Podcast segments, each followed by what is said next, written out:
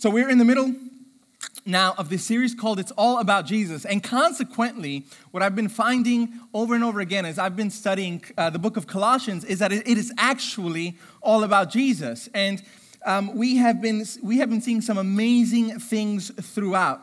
Uh, one is uh, that the gospel of Jesus is the only hope which can endure the reality of this world and the next.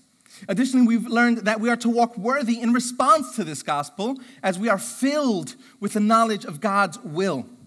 Also, Jesus is before all things. He created all things. He is before all things. All things were created through him, for him, by him. We also learned that this calls us not only to just sit back and enjoy it, but put our hands to the plow with all the energy, not that we work up in ourselves, but all the energy that He works in and through us. We also learn that we never graduate from the gospel. The gospel isn't just the ABC of life, the gospel is the A through Z of life, and we never look past the life, death, resurrection, and ascension, Jesus going back up. We never look past that for our hope and our security. And also, what we learned last week is that we could not deal with our sin by just following rules or having special experiences or denying ourselves. That's not where our righteousness is found. That's not where we become right with God. We become right with God because of what Jesus has done. And it is literally, literally all about Jesus. And this week we're going to continue that. And this week, uh, hopefully, we're going to get a, bit more practical on how this actually moves into our lives. How, how do these realities intrude not only our minds, but our hearts and our hands, our thinking, our willing, our desires? How does this shape that? And that's what we'll be looking at today. So before we do so, I want to pray uh, because I need the help. Uh, to remember the things that are going to be helpful for you and I need the help to forget the things that won't be. So if you can join me, that would be awesome. Father, we thank you again. We thank you again for who you are for us in Christ. Lord, we thank you that as we've come in here today, whether we identify as believers, as followers, as disciples, or not, Lord, you have called us to be in this place today. It is not a mistake that we are here. So, Holy Spirit, now I pray that those who may not know you, those who may not uh, love you, that, Lord, you would supernaturally transform their hearts. May I forget the things that will be unhelpful for your people, and may I remember the things that will bring your people closer and closer to you. So we thank you for all these things. In Jesus' name, amen. Amen. So, last week, I want to give a bit of a recap because this week really ties into what Matt was uh, preaching last week. And last week, he, he taught us from Colossians 2 that there's this question that was happening in the church of Colossae. There's this question they were wrestling with. And it's this it's how do we stop the indulgences of the flesh? That was a question.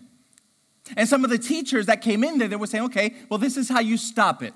I'm, I'm, I'm going to give you a, a, a few uh, tips as to how you stop the indulgences of the flesh. Now, I, I want to stop really quickly before I, I talk about that and, and what, what is the flesh and define that because so often we, we have this dualistic idea that the flesh, our, our physical blood, sinew, skin, bone, that that's evil and that our spirits are good. And that's not what Paul means. When Paul uses the word flesh, he's using it uh, to, to denote the sinful nature, the fallen nature, the fallen man, anything in us that is contrary to God's good purposes and plans for the world. So when you hear flesh, I don't want you to think physical flesh. He's using that as a metaphor for anything that is contrary to God's good and perfect hope and dream for this world. So, what is going to stop the indulgences of that. And some teachers came into Colossae, uh, the, the, the, the church that this book was written to, and they were saying, okay, what you need to do is you need to follow rules and regulations. And if you follow rules and regulations, that's where you're going to find your righteousness. That's where you're going to find your hope. That's where you're going to find your being accepted in Christ if you just follow some rules. Additionally, they also taught that if you had some particular mystical experiences, if you saw visions and if you had uh, uh, prophetic and, and sort of uh, out there, uh, outlandish dreams, and that is what draws you closer. And others said if you deny yourself, then that's what's going to make you right with God. And he says that is of no value. So the question today is what is of value? How do we walk in this Christian life? If you, if you identify today as a believer, the question for you is how do I continue? What do I do on Monday? What do, what do I do on Tuesday? What do I do when, and if you're honest with yourself, you, you can identify with this. What do I do when I'm even surprised by my own thoughts that I could even think that, or say that, or do that? What do you do there? That's the question. At the interface between the sin that creeps up from within us, from our hearts, the interface between that and your next step, the question is, what now? What do we do? And I believe this text gives us sort of three movements and it walks us through what indeed will help us, what indeed will aid us in stopping the indulgences of the indulgences of the flesh. And a lot of us here may be discouraged. You may have come in here and you've lost hope. You've lost hope that you can grow. You've lost hope that you can believe again. You've lost hope that you can not commit this act once again. You've lost hope and you just think, well, I'm just, I'm just a bitter person. I'm just cynical. That's just who I am. That's my character trait. My, that, that's just my DNA. That's who I am. That's how I'm wired. And there's just really no hope for me. And I want to tell you today that what Paul is going to show us, what the Holy Spirit, I pray, is going to show us from this text, is that there is hope because you are united, Christian, with Christ. You are united with the Lord of the universe. So I want to walk us through this text. If you have a Bible, you can open it up to Colossians chapter 3, but it'll be up on the screen. And there are three movements here. One is we look up. We look up. The other one is that we look in. And finally, we look out. So we look up, we look in, we look out. Let's go. You ready? No. Are you ready? If then, if then you have been raised with Christ, Seek the things that are above, where Christ is, seated at the right hand of God. Set your minds on things that are above, not on things that are on earth. For you have died, and your life is hidden with Christ in God. When Christ, who is your life, appears, then you will also appear with him in glory. Well, what, what is Paul saying? And Paul's continuing this thought that he began in chapter 2, where, where he says, If you have died with Christ, then, and now it's if you have been raised with Christ. If you believe that Jesus Christ, that God in Christ has come down despite all things, that he's come down and he's lived a perfect life that you and I could never live, and he died the death that you and I deserve and was raised to life. And if you believe that, he's saying what we are to do is that we are to seek the things that are above, not things on earth. And I remember in the first week of Colossians, he speaks about a hope that is in heaven. And I want to remind us that what Paul is not telling us is to just disregard our existence and our, our, our culture and our context. What he's saying is that these things that we see, our culture and our thoughts and the news and our circumstances and our failures and our successes, those aren't the things that we should be focusing on. Those aren't the things that should shape our reality. That's what Paul is saying. Paul is saying, lift up your gaze, look up where Christ is, and let that shape the reality of your worlds. And so often, what we do, we look at our circumstances, we look at our failures,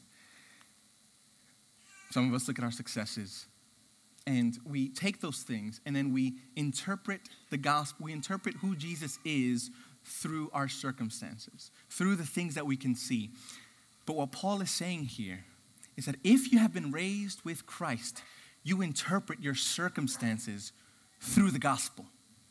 That He, Jesus Christ, ruling and reigning in heaven now, is the, He wants us to take His point of view of things He doesn't want us to get lost. He doesn't want us to lose the forest for the trees. And so often I do that. I mean, I just, I take my eyes off the reality of who He is and what He has done for me and for us as a church, as a local body of believers. And I forget because I'm focusing on the things right in front of me instead of seeing the things right in front of me through His perspective. It's the gospel that shapes your circumstances, not your circumstances that shape the gospel. We are called to look up. And we see a few things here in this text. We see that we have already died. It's weird. Weird, weird language. We have already died and been raised with Christ. That's happened. That is a re- that's your reality. Also, we see that Christ is seated. He has ascended to power, to the right hand. And when, uh, when the Bible says that someone is seated, and, and particularly when Christ is seated, it doesn't necessarily mean that he's physically sitting down. That is language that shows that his work of, of, of coming and rescuing us and healing our broken hearts is done. And therefore, there's nothing that we can add to that. But also, this is what we see we see in, in verse 4 that when Christ appears, and he will, I mean, listen, Jesus is coming back. Do you, do you get that? Jesus is coming back. And he will come in glory. The first time Jesus came, he came as a humble, lowly peasant. I mean, he was a baby, right? He was a refugee. He came vulnerable, weak, lowly, humble. You know, these, these paintings of a blonde Jesus with blue eyes with a halo. It just distorts our, the reality of it. That he, you couldn't pick, you, you couldn't point him out in a lineup. He was a normal human being. And God at the same time. But when he comes back, he's not coming back like that. He's coming back in glory. He's coming back in power. He's coming back in splendor. And what you need to see and what you need to walk away with is when that day happens, so will you. Your identity is hidden with Him. That's who you are. And you need to remember that, that we need to look up. But so often we, we feel this tension, right?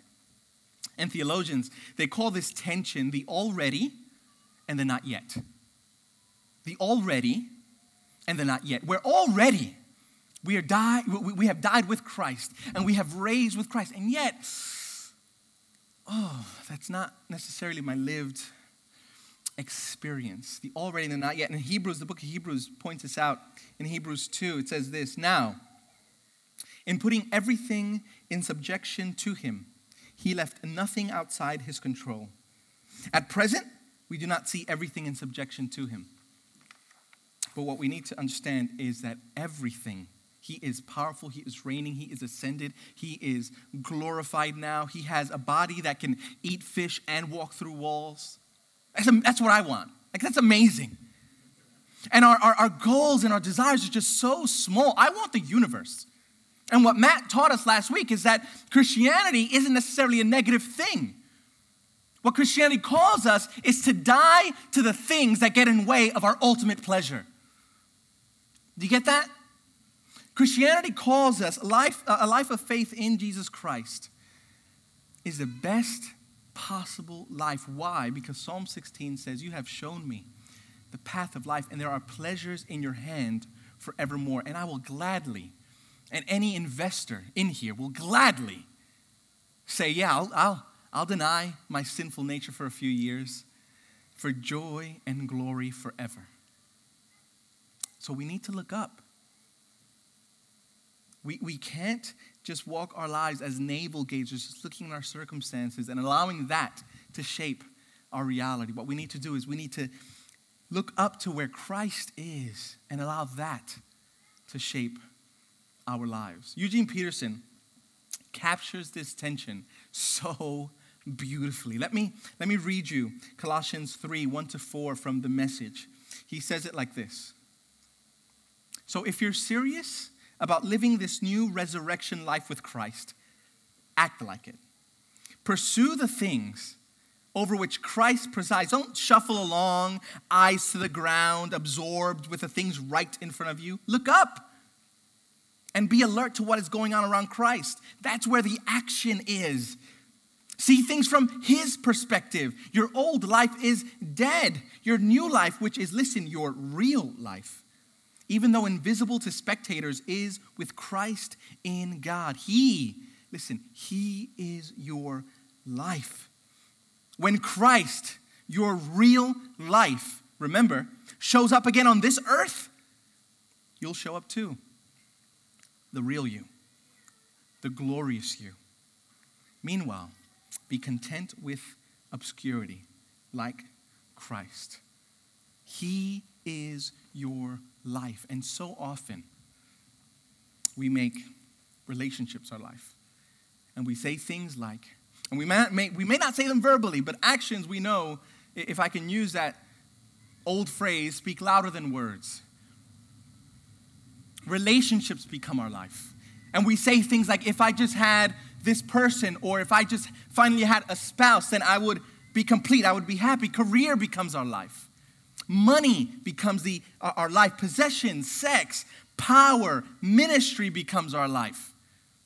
Preaching can become our life. Serving becomes our life. Control, your spouse, your achievements, your failures, you. And we hide ourselves under these things and we say, These are the things that will protect me. These are the things that will uh, uh, uh, give me my identity. But your life is hid with Christ in God. And we look confidently up because as we do that, it allows us to look confidently in. Verse 5 Put to death, therefore. Oof. Put to death, therefore, what is earthly in you sexual immorality, impurity, passion, evil desire, and covetousness, which is idolatry. On account of these, the wrath of God is coming.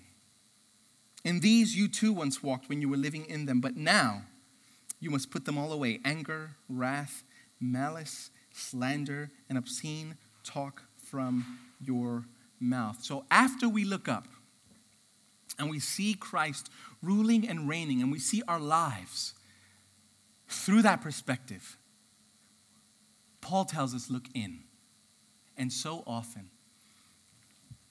most often, it's not a pretty sight. Luke 6 uh, says that out of the abundance of the heart, the mouth speaks. And so often, what we do is I remember doing this all the time. I've been married uh, going on 10 years, and I would always blame Catherine. You made me angry, right? If you wouldn't have said that, right? If you would have just done the dishes, you know, everything is just you, you, you, you, you. You've made me angry. You've made me blow up. You've, you've made me. But what we need to realize as we look in is that these things come from the center of our, what Paul calls the flesh, the sinful nature. And he says this unequivocally put them to death. And so often, we, we, are, we are very adept at sin management.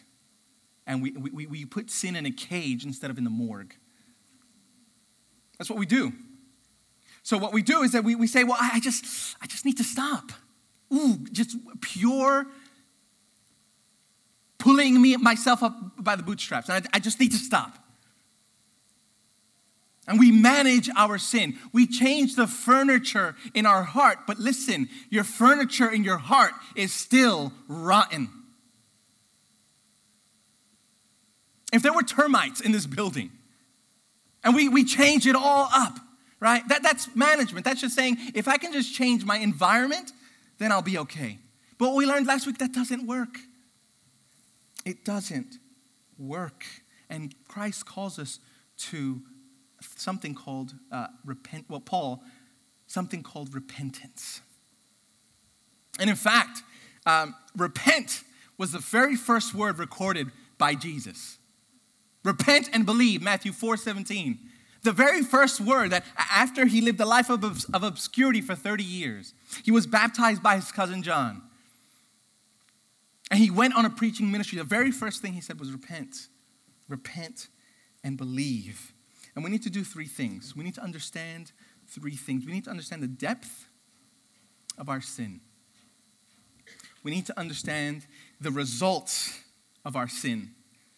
And we need to understand the remedy for our sin. The depth of our sin, the result of our sin, and the remedy for our sin. A lot of us grew up, if you, if you grew up in something called church, you were probably taught that sin is an action. That if I do something, that, that there, that thing that I did, that's a sin. And it's all outward. And, and, and what, what Paul shows us, I think, in, in this text is that the depth of our sin is not just what we do, but it's, it's embedded deep within our heart. I want to uh, uh, point you to a slide up here, and what we see in this text, and I, I want to read it again. He says, uh, uh, Put to death, therefore, what is earthly in you sexual immorality, impurity. I couldn't get the concentric circles big enough, so sexual immorality is not up there uh, sexual immorality, impurity, passion, evil desire, and covetousness, which is idolatry. And what I see Paul doing here is he's taking one, one of the many things that we could do. So this isn't the chief vice, but he's taking one thing that was happening in Colossae. And he says, sexual immorality, where does that come from? And it starts with idolatry. It starts with saying, God is not the true God, but in this case, sex is. And what happens after we replace God in our hearts as our true God? We covet. We want something that shouldn't be ours. And what does that give rise to? That gives to now a rise to this evil desire. And that then gives rise to impurity, passion, rather, now I, I'm wanting this, and now it's just inflamed in me. And then it turns into impurity, and then finally it works its way out, in this case, as sexual immorality. And, and that's just this case also that applies to our culture. But I want you to see this that sin, the depth of sin, isn't just what you do, the depth of sin goes all the way back into your heart. And it starts with what you believe about who is ultimate in this universe. And we can make a million, we, we, we can replace sexual immorality with a million things. But it goes back to one thing idolatry. Romans 1 talks about how we have, we have rejected the true God and we have worshiped created things. That we take what is worthy of worship and we demote that and we take what is not worthy of worship, what are often good things like sex. It is a gift. Did you know God invented sex? And it feels like, it, it, it almost feels like uh, sex is, is, sort of, I don't know, like a, a child of, of two divorced parents. Where, where the church and the world were divorced and, and the world got custody of sex. And, and, you know, we only get to see him, you know, what, once? Every couple weeks or something? Like we like no sex is ours. Sex is was created by the god that we worship. It is a good thing. But when it becomes the ultimate thing that's when it becomes dangerous. Fire in a fireplace is a great thing. Fire on your lap not so much and god has given us. It's just true. Try it. And God, is, God has given us this great gift of sex, but so often when, when at the center of our hearts, when our hearts are broken, and we're looking for something to fill that void, to scratch that itch, and we place anything other than the one who was created for that, we begin to ruin everything. The depth of our, we need to understand that sin is not just something we do, but something that is so deeply embedded in who we are. Sin is like this. Sin is like, I, have heard it said, if sin was blue, we'd be blue all over. Doesn't mean you, you, you're the bluest you can be. Doesn't mean that we are as bad as we can be. But what it does mean is that everything is affected by our sin. That we need to understand the depth of our sin if we're going to repent of it and not just the acts of it. We also need to understand then the result of our sin. And it says this on account of these, the wrath, the wrath of God is coming. We don't like that. God is God. How, how, how could you say, Arnaldo, that God is wrathful? And maybe, maybe, partly you've been in a relationship, whether it's your father or an ex uh, a spouse, or maybe you're in a relationship now where you experience wrath and you experience explosive, unadulterated anger at you. And maybe you have been a recipient, a, a, a, a victim of someone else's wrath. And you think, no, no, no, no, no, no, God cannot be that way. And what we're doing is we are taking our experiences, again, we're not looking up to the one who is love. So, what does it look like? What is the wrath of God? I would submit that the wrath of God is God's holy disposition and action toward anything that destroys his good creation. If you have anything that you love, that you would die for, let that thing be attacked. I mean, for the fathers here, if you have children, I mean, I am in love with my kids. Like I think they're like I think anyone could like anyone could love them. I, I, I don't want to be one of those parents that thinks, you know, that their kids are special. You know, no, I think they're just cool kids. They're cool people. I mean, and I would gladly jump in front of a bus for them a million. And, and I can't imagine if anyone would want to cross this right here, right? Like to get my kids. Like, what's, you know? I, my, my, my, my disposition, right? to protect that, that uh, to, to protect the ones that I love. Anything that would destroy that, even themselves. What, what would it look like? What does it look like? And, and, this is the thing we often believe that what's destroying this earth is something outside of me, right? It's them over there. And that's so often what religion does. Religion says that uh, and the, premise of religion, the heart of religion is that if I do certain amount of things or if I do particular kinds of things, then God will accept me. The gospel says that God has accepted me and therefore I respond in love and grace. But what religion does, it, it, it, it, it circles around things. And it says, if you do these things, then you're right with God. And then we demonize everything else. And the problem then doesn't become us, it becomes you and yours. Those kinds of people build that wall, right? Those people over there, they're the problem. And when we finally see the depth of our sin, when we look into our hearts and we see that sin is not just something we do, but something that's deeply embedded in our hearts, then we realize that we too will be swept up. And says, because of this, because of idolatry, because of the heart of sin, because idolatry destroys the universe, God will come in wrath. He will come glorious. And he will come to cleanse this world. There are a lot of people I know at Anchor who are passionate about justice. Passionate about seeing the oppressed freed, there are more sex slaves in Sydney than we would ever believe. There are more slaves today around the world than there was when there was chattel slavery from Africa into the Americas. Did you know that? There are people who are passionate about justice. And listen, that is a candle to the sun of the passion that God has to see all the wrongs in this world made right. And that includes our broken hearts. because we are not just spectators to the brokenness of the world.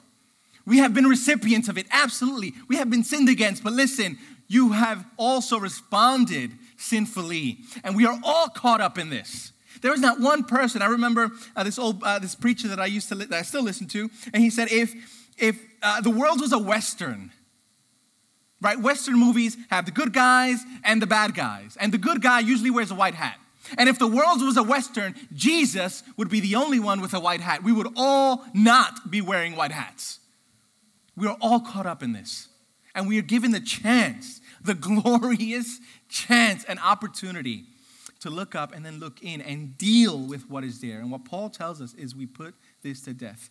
You know, again, I mentioned I've been married 10 years, and the way that this has worked in my own life is uh, married 10 years, happily married for about a year now. And we've, we've, we've been working through stuff, you know, we're growing. And I have not uh, enjoyed Catherine more than I have these past, you know, this past couple years. In the beginning of marriage, what I, what I, was, what, what I used to do is I would look to her for my approval and my validation. So it looked sort of like this. It looked sort of, I'd be doing the dishes, right? But really loudly. I'd walk out with my towel, like, you know, pretending to, you know, be tired. I go, yeah, the, the, you don't have to do dishes today. That's all good. And she'd, you know, she'd be, she's a teacher. She'd be plugging away. And she goes, okay, thanks. I'm like, like that's, that's it. You know, or I, I do the laundry and I say, hey, hey, uh, you know, there were really probably like two loads, but I would lie and say, yeah, I did five loads today. And she goes, oh, thanks. You know, it's, it's, great. Thanks, I was busy. That's, that's, and I'm like, well, well, well, I mean, what, what, listen, what was happening in my heart? What was happening in my heart? I was looking to her for approval, for validation, for security. I made her God. I put the weight of God on her shoulders, and it ruined our marriage because I would react sinfully. I, I, I, would, I would be angry. I would blow up. Why? Because I was looking to her for what only God can give me. And when I took her off the pedestal of deity, of godhood, boy, what joy and freedom and love have we experienced since then? And I had to do a couple things. I had to do something that, that we, what we call fruit to root. And if you're battling with any, any sin today, I, I want to encourage you uh, that this is one way that we, you can di- diagnose that. And there are two, uh, a couple steps that we can do. One is you look at what's happening, you look at your fruit. In my case, it was fearing Kath's disapproval of me. That was the fruit. And I was angry and I was bitter towards her for years. And that, that was what was hap- that was what was coming out of my life. And then I, I had to go back and I say, okay, well, what is this saying about my identity? What was this saying about who I am? And the narrative in my mind was that I'm just not good enough. I need her approval. I need other people's approval. I need to know that I'm accepted. I need to know that I'm beautiful. I need to know that I'm clean. I need to know that I'm holy. I, I need to know these things. And I was looking to her for those things. And then you take a step back and you say, okay, God in Christ, what, well, what does that mean? What, what does the cross mean? Well, not a lot. Because the cross just wasn't enough. The cross just wasn't enough. In the cross, God says that you are accepted, you are holy, you are clean because of what Jesus has done. And that was not enough. I was looking to something else. And what did that say then about who God is? that he's distant, he's not a good father, and he doesn't take care of me, and he's, he hasn't accepted me. And when I started to figure these things out with Catherine and with friends, what I needed to do is I needed to replace the lie with the truth. I needed to say, no, no, no, God is not distant, He's near. He's not disapproving of me, He loves me, He died for me. Hebrews 12 says that for the joy that was set before Him, He endured the cross. You are the joy. I am the joy. And then that said, okay, well, that means that the cross The cross is enough. That in the cross, He has accepted me by Jesus' uh, death and resurrection. He says, I'm clean, I'm good, I am worthy of being loved. And finally, then, I said, I am accepted in the beloved. And therefore, my, my fruit towards Catherine was like, it's okay. It's, it's okay if I am not, you know, if she doesn't rent a billboard saying thank you for doing the dishes. But that's what I wanted. I wanted to be driving down the M5 and say, hey, thanks. That's what I craved. That's what I desired. So, one thing that we can do, and, and this is more of a uh, long term, is, is using this tool that we use in triplets and in gospel communities called Fruit to Root, where we look at our lives and we work backwards. And then when we get to the root of the problem, which is our idolatry, we replace that with the truth of the gospel that God is a good father, that He is good, He is great, He is glorious, and He is gracious to us and for us. But that is something that takes a while. So there, are two movements that we need to do. This is a long term movement, but also there is an immediate thing that we need to do when sin confronts us, and that is put it to death. Say no. You, listen, you may have forgotten this this week. You, Christian, have the Holy Spirit living inside of you. And the scriptures promise us that you have everything in yourself because you are indwelt by the Holy Spirit to say no to sin. It's, it's almost like this. I don't know if you guys, guys have seen The Avengers. I have kids, and I use them as an excuse to watch these movies. And The Avengers, the first one, you know, they all get together and they're fighting Loki, which is Thor's brother, and Thor's from Australia, so you should know him, uh, home and away. And um, what's happening, right, at the end of the movie, there's sort of this mothership out in space, and there's this wormhole. And these things called Chitauri, right, are coming through, and, you know, the Avengers are fighting them, they're fighting them, they're fighting them. And finally, what needs to happen is that the mothership needs to be destroyed in order for, for the Chitauri to be killed, finally and fully. And this is what we do sometimes. We just kill the, they, realized as they were just killing the Chitauri, they were, they were still coming up. They would still continually pop up. And when I was watching this for, I don't know, the 400th time, I realized I, I do that with my sin. I just attack the fruit, but I'm leaving the root, the mothership, alive and well. And I'm expending all this energy just attacking the fruit. And what we need to do is we need to do both. The Avengers killed the Chitauri, but Tony Stark went up and he killed the motherboard. And we need to do both. We need to do both. We, we need, when we come up against sin and when sin comes up against us, we need to kill it right then and there.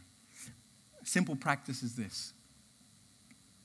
I'm going to say this again is say no. When that thought creeps into your mind, coming up from your heart, whatever it is, whether it's being bitter, whether it's sleeping with someone, whether it's looking at pornography, whether it's finding your righteousness in your preaching, whether it is finding your, your security in your spouse, whether it is looking to your kids to say that you are okay, when that thought pops up into your mind, you have the Holy Spirit empowered grace to say no. And at the same time, you can look not only to the sin itself, but to the sin beneath the sin, which is idolatry. So we look up. We look up and we see God's grace to us in Christ, that we are hid with Him. We look in and we repent of our sin, but also now we look out. And this will not be as long as point two. Do not lie to one another, verse 9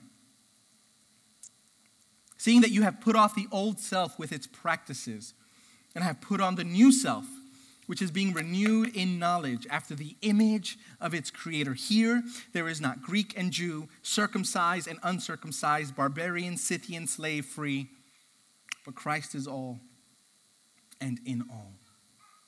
So, what does this mean for us then? You know, we, we, we do that, that, that hard work of, of the soul, of the inner person. And what this says is now what we do is that we put off, we take off the old person, the, false self. When you're tempted to sin, Christian, when, when you're here and, and you, you come up against it, what that is, that's the residue of the self that has died on the cross. So, what Paul is saying, be who you already are. You're not that person anymore. Do you know that? You need to be reminded of that. You are not your failures. You are not your sin. You are not that. Put on the new self. And Brad next week is going to uh, uh um, extract, you know, he's, he's going to talk about what it looks like to put on the new self. What are the characteristics of that? But clearly, what Paul is saying, put off the old self and put on the new self. And what this does, it transforms community. When we are no longer justified by how we parent, when we are no longer justified by what car we drive, when we don't find our identity by who we marry or how much money we make, that opens us up to real community where there are no longer those kinds of distinctions. They don't matter.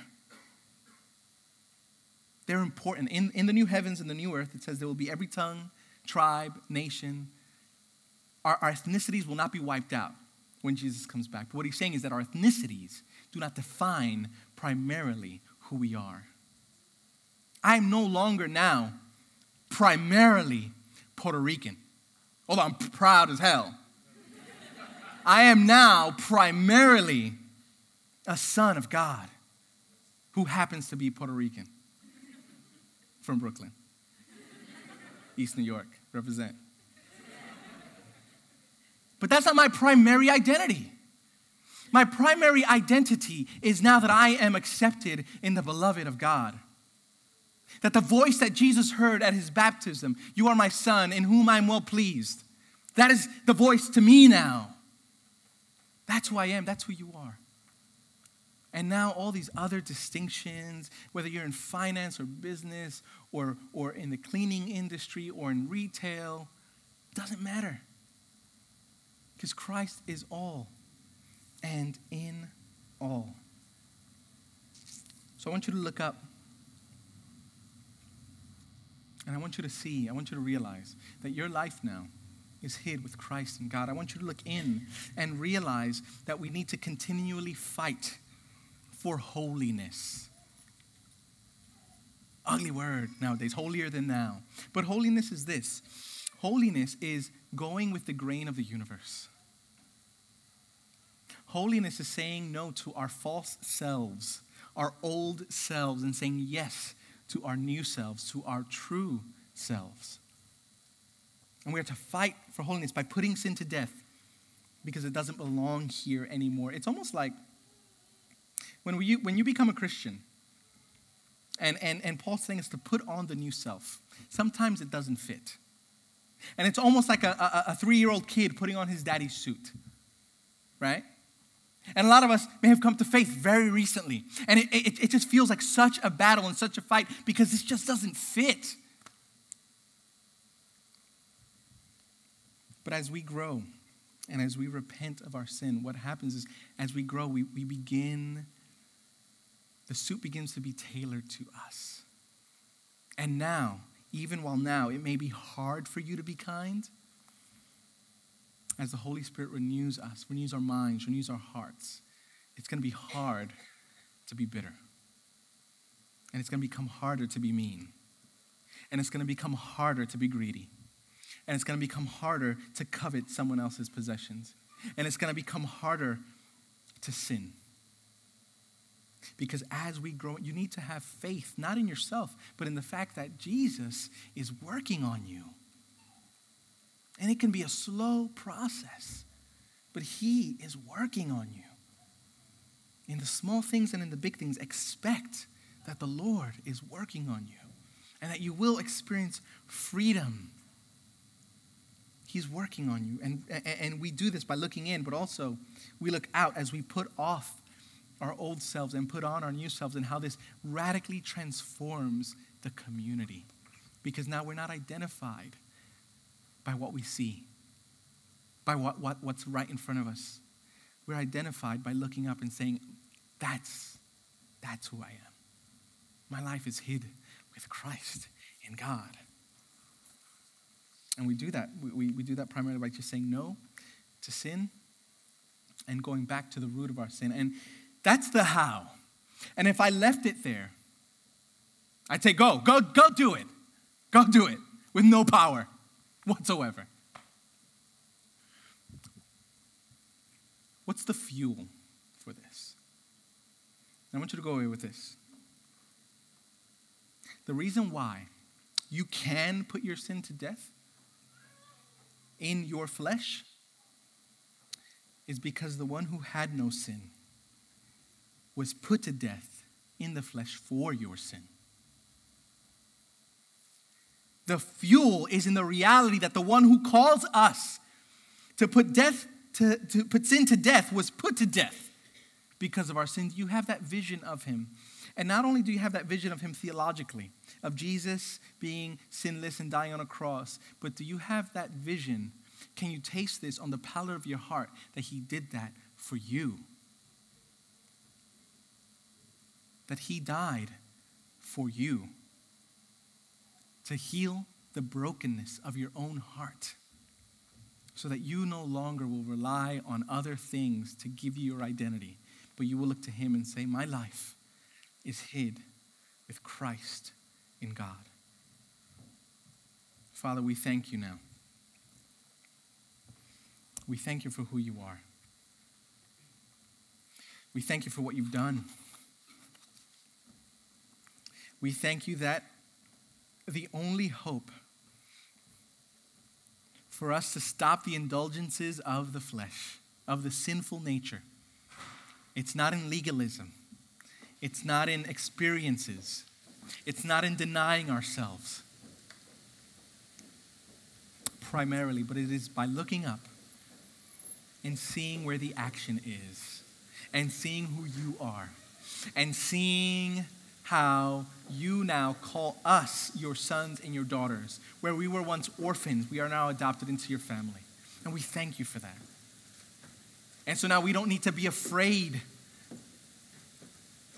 we don't need to fear. We don't need to be anxious because the, the one person in the universe whose opinion of, of us matters has said this You are my beloved son.